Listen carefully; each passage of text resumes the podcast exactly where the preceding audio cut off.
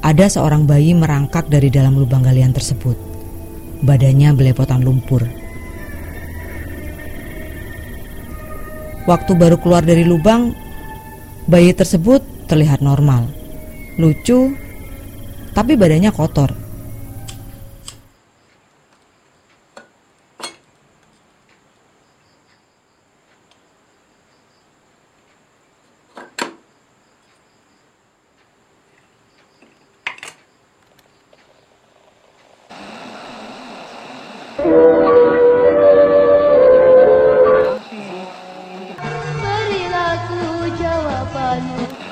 Selamat datang di podcast Kopi Hitam.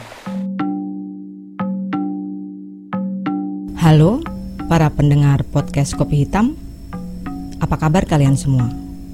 Bagaimanapun kabarnya, tetap semangat ya. Buat Ikalup yang lagi isoman, cepat sembuh ya. Tidak seperti biasanya, kali ini saya nggak membacakan cerita. Tapi bercerita tentang pengalaman mistis yang dialami oleh salah satu kerabat saya. Ya, hitungannya gimana ya? Dia itu istri dari sepupunya, istrinya ponakan saya. Bingung kan? Jadi, saya punya ponakan, ponakan saya punya istri, istrinya itu punya sepupu, sepupunya juga punya istri. Ya, pokoknya masih sama-sama keturunan Nabi Adam lah. Cerita ini bakal panjang, jadi siapin kopi dulu. Kopi hitam yang tanpa gula. Karena katanya tingginya kadar gula dalam tubuh kita bisa menurunkan kekebalan tubuh. Hmm, tapi pahit. Nggak apa-apa. Nggak sepahit nasib kang foto wedding di masa pandemi. Eh, dia malah curhat. Fokus, fokus. Sebenarnya saya udah lama dengar gosip-gosip yang dialami itu Pas para mama lagi ngumpul, terus dia lewat, terus ada yang nyeletuk. Gak nyangka ya, dia bisa sehat lagi. Kalau ngeliat kondisinya dulu, tak pikir gak bakal selamat loh. Penasaran dong saya. Lalu saya tanya, emang tadinya sakit apa? Langsung deh yang lainnya nyaut. Ih, emang kamu gak tahu? Langsung semua pada cerita dengan versi masing-masing. Sampai akhirnya ada satu kesempatan di mana dia jadi klien foto saya. Nah, kesempatan nih. Lalu saya minta dia bercerita selengkap-lengkapnya. Dan dia itu ya, dulu kan tahu nggak sih? Maaf. Sebut saja namanya Dewi. Tinggal satu kampung dengan saya punya anak satu umur 9 tahun. Usianya sekitar 34 atau 35-an lah. Dulu waktu kecil kami ngaji di musola yang sama. Jadi saya bisa ngira-ngira selisih umur kami. Setelah dewasa, Dewi menikah dengan ya itu tadi. Sepupunya istrinya ponakan saya. Yang tinggalnya di dusun sebelah. Nah, Dusun sebelah yang dimaksud itu dusun yang dibatasi oleh semak belukar di kisah Kalong Wewe. Tempat yang sama juga di kisah bermain petak umpet. Lanjut cerita, setelah menikah, mereka tinggal di rumah orang tua Dewi. Beberapa bulan kemudian, Dewi hamil anak pertama. Waktu usia kehamilannya menginjak tiga bulan, suaminya sebut saja Hardi, memutuskan membuat rumah di tanah kosong milik orang tuanya. Tanah tersebut letaknya tepat di samping semak belukar perbatasan dusun kami dan dusun Hardi, suami Dewi. Sebelum dibangun rumah, tanah itu dulunya pernah disewakan ke orang lain untuk tempat pembuatan bata. Ada lubang galian yang lumayan besar dengan kedalaman sekitar satu setengah meter. Lalu lubang tersebut oleh mereka dialihfungsikan menjadi comberan. Karena kalau mau ditimbun bakal banyak makan biaya. Setelah tinggal di rumah baru tersebut, Dewi masih sering mengunjungi orang tuanya di dusun kami. Kalau pas suaminya di rumah, biasanya diantar pakai motor. Tapi kalau pas suaminya lagi ke ladang atau lagi cari makan kambing, Dewi jalan sendiri. Biasanya dia nggak lewat jalan, tapi lewat perladangan perbatasan dusun sisi barat. Tujuannya supaya nggak memutar, jadi lebih cepat sampai. Walaupun sebenarnya di situ nggak ada jalan, cuma ada jalan setapak di tengah kebun singkong dan kebun karet.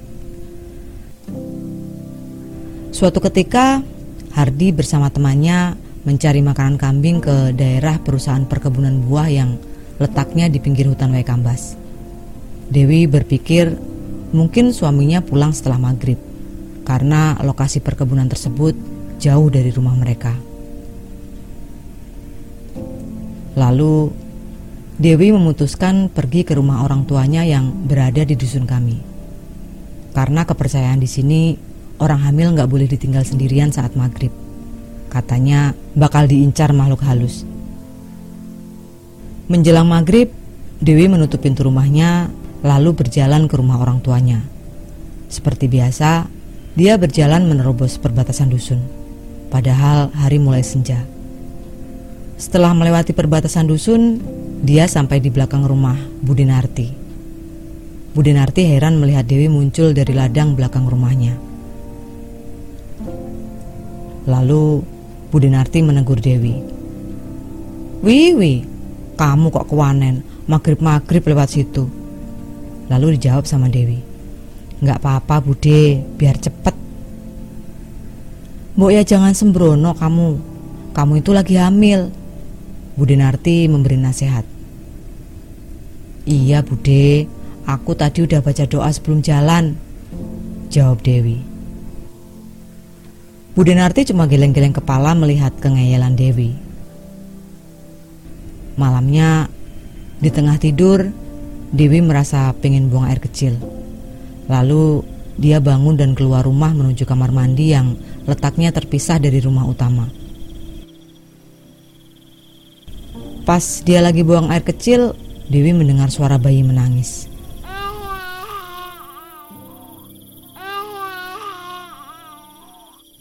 Suaranya dari arah belakang kamar mandi. Dewi bukan tipikal penakut, karena dari lahir dia tinggal di rumah yang letaknya persis di pinggir perladangan di sisi timur dusun. Mendengar suara bayi menangis, Dewi buru-buru menyelesaikan aktivitasnya. Lalu dia berjalan ke belakang kamar mandi. Di sana ada bekas lubang galian pembuatan bata. Karena jarak antara kamar mandi dan lubang galian gak jauh, jadi cahaya dari lampu kamar mandi masih mengenai lubang tersebut. Dewi menajamkan penglihatannya mengamati lubang galian yang sudah beralih fungsi menjadi comberan. Dewi yakin suara tangisan bayi berasal dari situ. Lalu tiba-tiba ada seorang bayi merangkak dari dalam lubang galian tersebut. Badannya belepotan lumpur. Waktu baru keluar dari lubang, bayi tersebut terlihat normal, lucu, tapi badannya kotor. Tentu saja Dewi kaget. Bayi siapa ini? Pikir Dewi. Tapi begitu sampai di atas permukaan tanah, mulai terlihat keanehan. Kakinya terlalu pendek untuk ukuran bayi normal. Lalu secara perlahan bayi tersebut merangkak mendekati Dewi.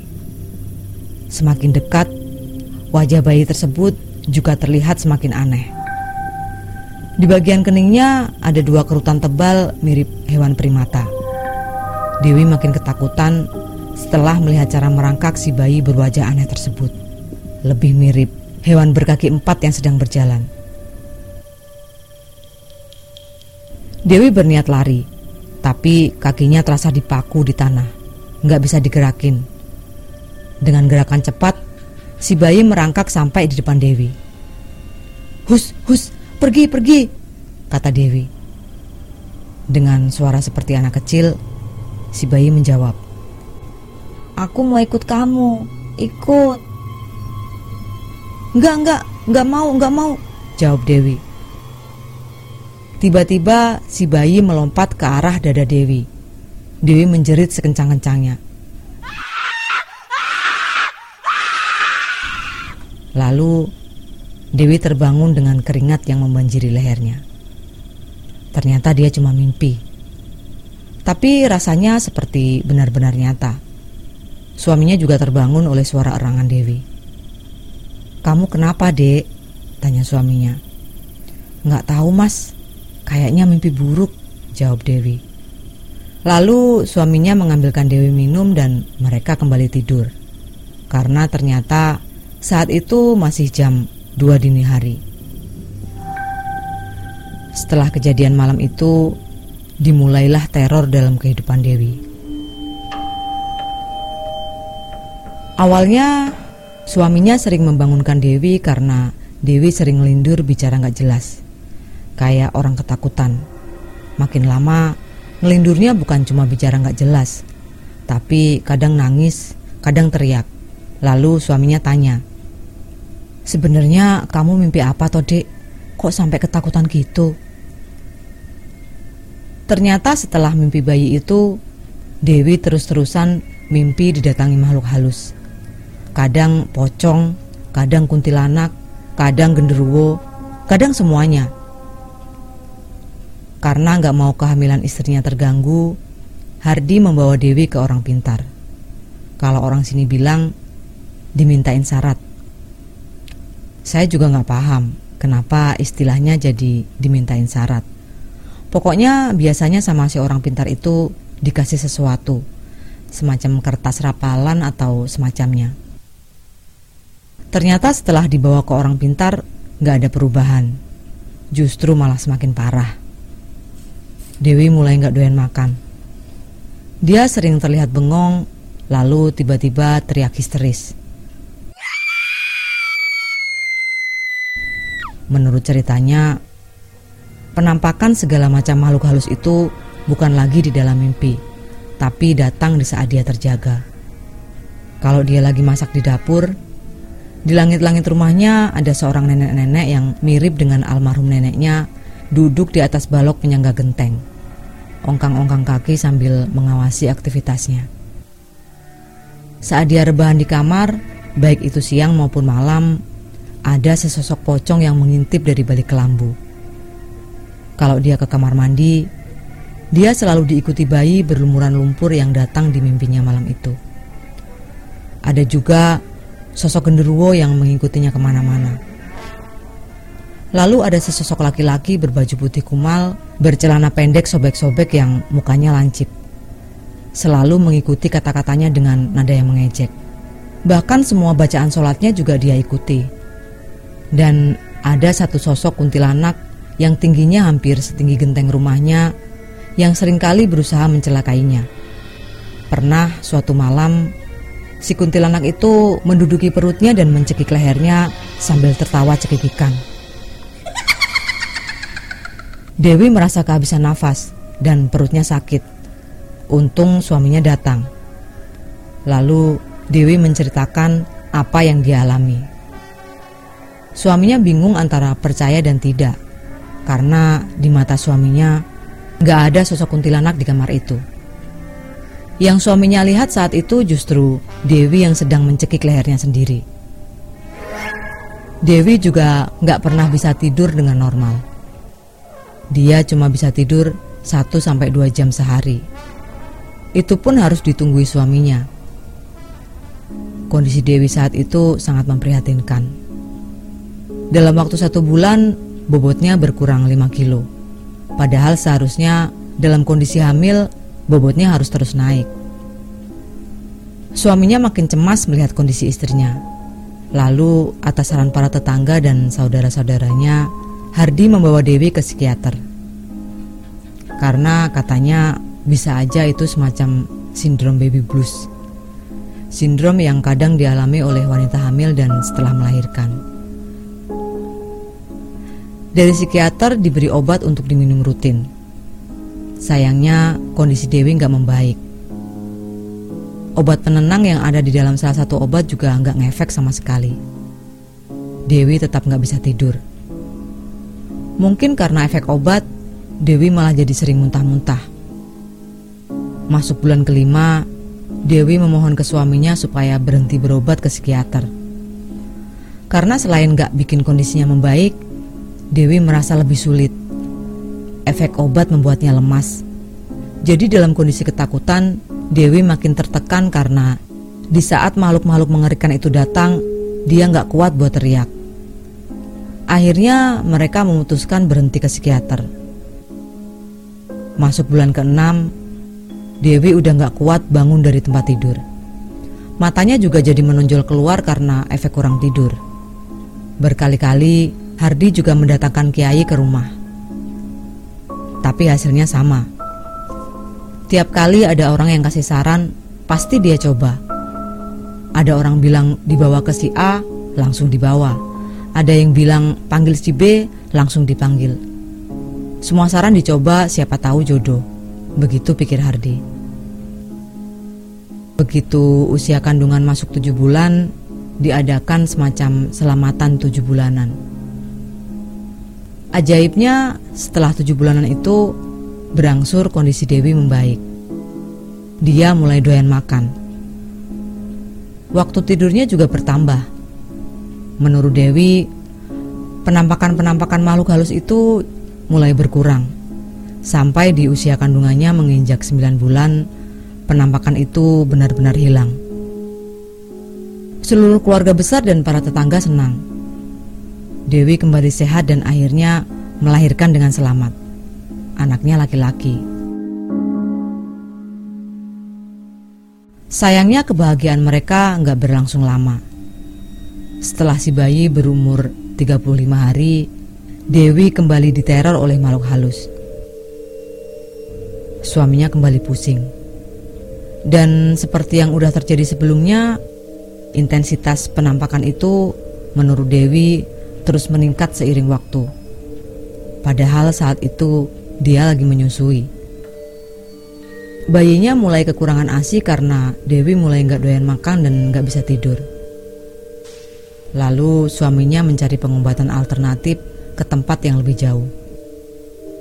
Dan mulailah Dewi berpindah-pindah tempat dari satu pengobatan ke pengobatan yang lain. Dari mulai kiai, pondok pesantren sampai dukun. Menurut para orang pintar, Dewi ketempelan Ketempelan itu semacam ditunggangi makhluk halus. Biasanya dalam satu pengobatan, Dewi harus menginap di tempat tersebut sampai sebulanan. Kalau nggak ada perubahan, Dewi dibawa pulang, lalu dibawa ke tempat pengobatan lain. Di situ tinggal lagi sebulanan lagi. Sementara bayinya diurus oleh orang tua Dewi dan berhenti minum ASI. Menurut Dewi, teror penampakan-penampakan itu lebih berat setelah melahirkan dibanding saat dia hamil. Biasanya Dewi merasa sedikit enak kalau berada di tempat pengobatan yang baru. Hari pertama di tempat yang baru, biasanya dia bisa tidur dan makan. Tapi keesokan harinya, makhluk-makhluk yang selama itu menterornya datang satu persatu.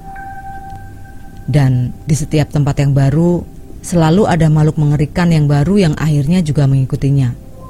Itu membuat kondisi Dewi makin hari makin buruk. Sampai pada akhirnya Dewi benar-benar seperti mayat hidup. Gak kuat ngapa-ngapain. Gak tidur, gak makan, bahkan buat teriak dia udah gak kuat lagi. Di sisi lain, anaknya juga mulai ikut sakit-sakitan. Mungkin karena berhenti minum ASI. Lalu mereka mengosongkan rumah mereka dan tinggal satu rumah dengan orang tua Dewi. Selain supaya Dewi lebih keurus, mungkin dengan tiap hari ketemu anaknya, Dewi bisa membaik. Para tetangga juga setiap hari bergantian menengok. Dan setiap ada yang menengok, mereka kaget ngelihat kondisi Dewi. Banyak di antara mereka yang berinisiatif mendoakan di tempat. Bahkan dalam acara yasinan bersama, Gak lupa mereka menyelipkan doa untuk kesembuhan Dewi. Banyak yang berpikir mungkin umur Dewi gak akan lama lagi. Sesekali bayinya diantar ke kamarnya Dewi. Air mata Dewi selalu mengalir melihat bayinya. Rasanya dia pengen menggendongnya, tapi jangankan menggendong. Untuk bicara aja Dewi mulai kesulitan karena kehabisan tenaga. Untungnya suaminya nggak pernah putus asa berusaha. Dia terus saja mengejar informasi tempat-tempat atau metode-metode baru untuk mengobati istrinya. Sampai suatu ketika, seorang kenalan yang gak sengaja dia temui di jalan memberinya informasi pengobatan. Awalnya suaminya gak begitu antusias karena metode seperti itu udah sering dia lakukan. Tapi entah kenapa, hati kecilnya menyuruhnya buat mencoba. Pengobatannya sih sederhana. Hardi menelpon nomor seorang kiai yang diberikan kenalan barunya.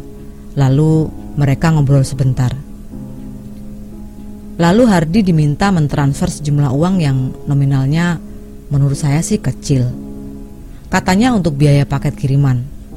Kalau ada sisa, bakal disedekahkan ke orang yang membutuhkan. Beberapa hari kemudian, mereka menerima paket berupa kertas bertuliskan huruf Arab beserta cara membacanya.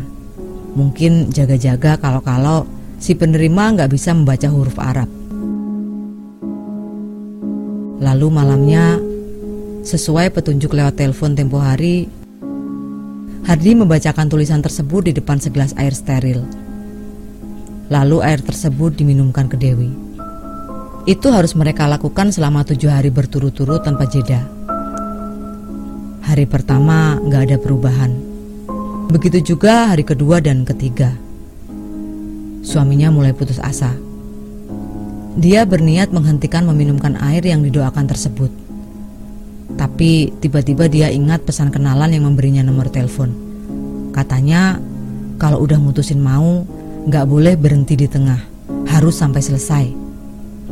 Akhirnya suaminya kembali melakukan pengobatan sesuai petunjuk. Di malam ketujuh, setelah meminumkan air tersebut ke Dewi, gak tahu kenapa Suaminya nggak bisa tidur.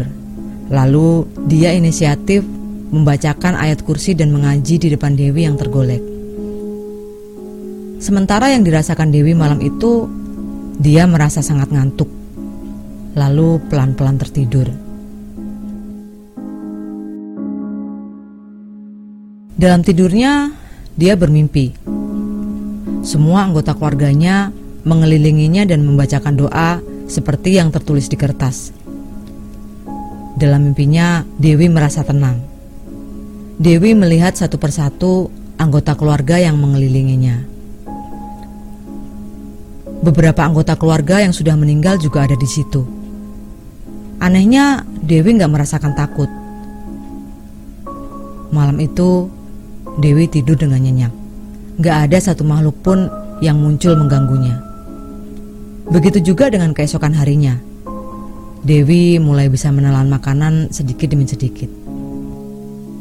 Sesekali makhluk-makhluk itu datang mengganggunya. Tapi seiring waktu semakin sedikit dan semakin jarang. Yang terakhir mengganggunya adalah si bayi aneh yang belepotan lumpur. Sebulan kemudian Dewi benar-benar pulih. Setelah pulih, atas saran keluarganya, Suaminya menjual rumah tersebut dan membuat rumah baru di tanah milik orang tua Dewi. Selesai. Hmm, nggak kebayang gimana rasanya jadi Dewi ya. Terus buat kalian yang lagi hamil, jangan ngelewatin tempat-tempat yang berbahaya ya. Misalnya kuburan, hutan, atau jalur Gaza. Takutnya nanti janin yang lagi tidur di dalam perut keganggu suara rudal. Buat yang masih jomblo, kencengin doanya ya. Bila perlu, minta ibu-ibu yasinan ikut doain kalian. Oh iya, buat kalian yang punya cerita kisah nyata, silahkan kirim cerita kalian ke email yang tersedia atau DM saya di Instagram podcast Kopi Hitam. Jangan lupa subscribe, share, like, komen, dan nyalakan notifikasi. Saya Sari, sampai jumpa di cerita selanjutnya.